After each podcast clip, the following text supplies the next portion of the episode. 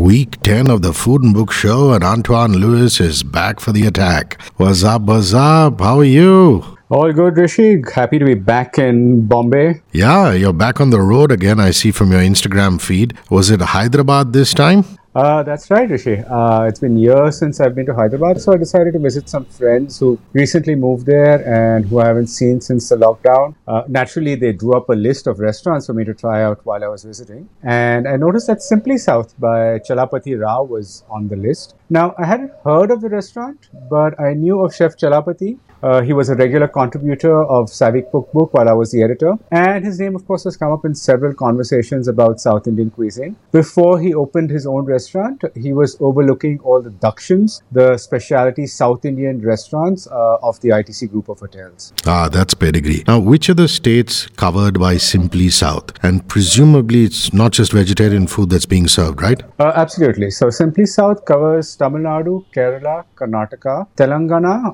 Andhra Pradesh, as well as uh, Hyderabadi, which argu- arguably has always been a distinct cuisine from undivided Andhra. And no, of course, it's not just vegetarian. That's an annoying misconception of the rest of the country. Uh, in fact, we started with a kori rasam or a chicken rasam. It's a rather heartwarming, peppery, thin broth with pieces of shredded chicken and a tangy tomato sour for the vegetarians at the table. Uh, this was followed by one of their signature dishes, Chappa Vepudu, which is an Andhra style preparation of spice coated fried fillets of fish. So I was quite surprised by the use of murrel. It's a freshwater fish I had associated with central India, but apparently which is extremely popular on the east coast and southern India. Interesting. What about the mains? What did the chef have in store for you in that department? So Chalapati had divided the mains into three parts. With parotas, the vegetarians were served crispy bendakaya vepudu uh, made from bindi, a thick tomato pappu, and nizami tarkari. Meat eaters got urugai mamsam, which were tender, boneless pieces of mutton in a rich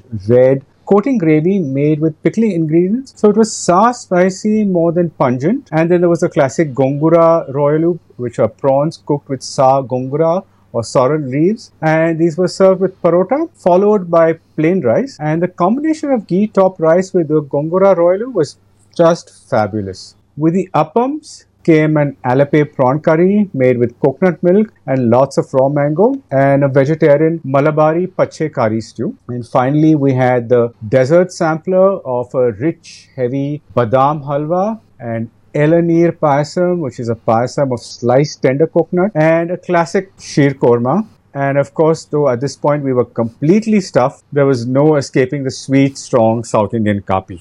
so, Simply South is not just one of the best restaurants in Hyderabad or one of the best South Indian restaurants in the country. In my opinion, it's just one of the best restaurants in the country. Wow, that's amazing. Well, I'm sure you must have tried a couple of other restaurants, Antoine, while you were in the city. Did you find any other interesting places? So I was quite keen to get out of the predictable rut of the Hyderabadi Muslim cuisine and try regional Andhra and Telangana restaurants this time. So good intention, but not very practical considering on a scale of 1 to 10, Andhra food rates 15 in terms of pungency.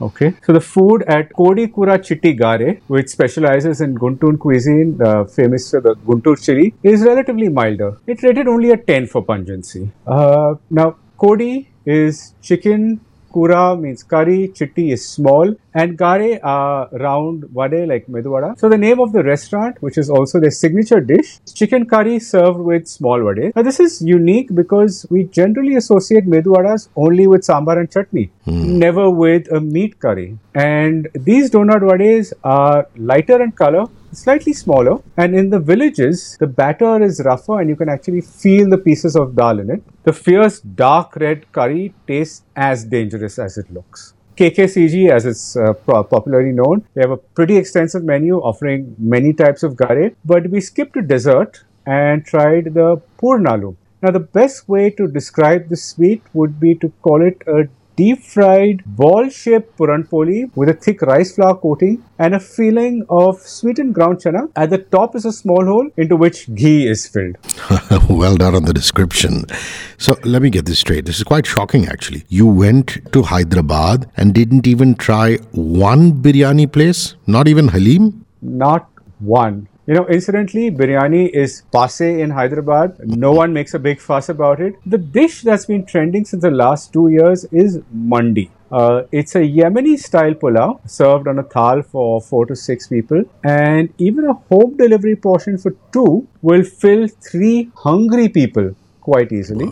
So my friend Chef Amir Jamal from the ITC Kohinoor explained that uh, initially the Nizam, and that was pre-independence time, he used to hire Yemenis as his personal bodyguard since he didn't trust the locals, and they were housed in the Barkas area where mandi has been cooked ever since. However, it crossed over from Barkas into other parts of the city because Hyderabadis had become bored of the biryani and they wanted something different. However, like biryani, it's a rice and meat combination, but structurally actually much closer to the Saudi kabsa. So you've got saffron tinged rice cooked with whole garam masala in goat fat. The rice is layered on the bottom chicken or pieces of mutton are, arranged on top. And finally, it's garnished with brista and fried nuts. So there's no wet masala, but the version I ate, which came from Mandi at 36, the big chunky pieces of mutton came in a thin fatty shorba Though there's very little spice, the richness of the dish comes from the fat in the in the rice, uh, from the fat in the in the mutton, and that makes it deceptively heavy and really really filling. I like the choice of words, deceptively heavy.